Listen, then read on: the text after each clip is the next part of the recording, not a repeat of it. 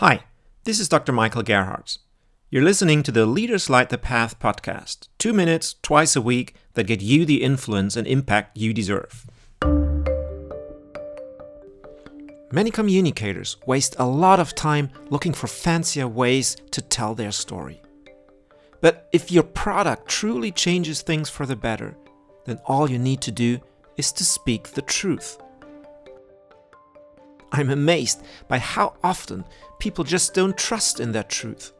They will look for all sorts of fluff and stuff to decorate the truth, to make it look more appealing.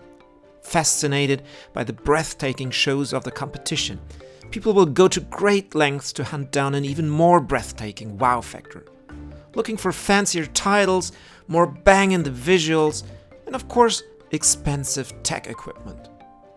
Don't get me wrong, all of this can be very useful.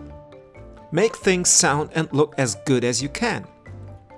But in the end, it's not about how great things look, but how well they resonate. Audiences enjoy a great show, no doubt about that. But would you rather care about what a great show or about what a great idea?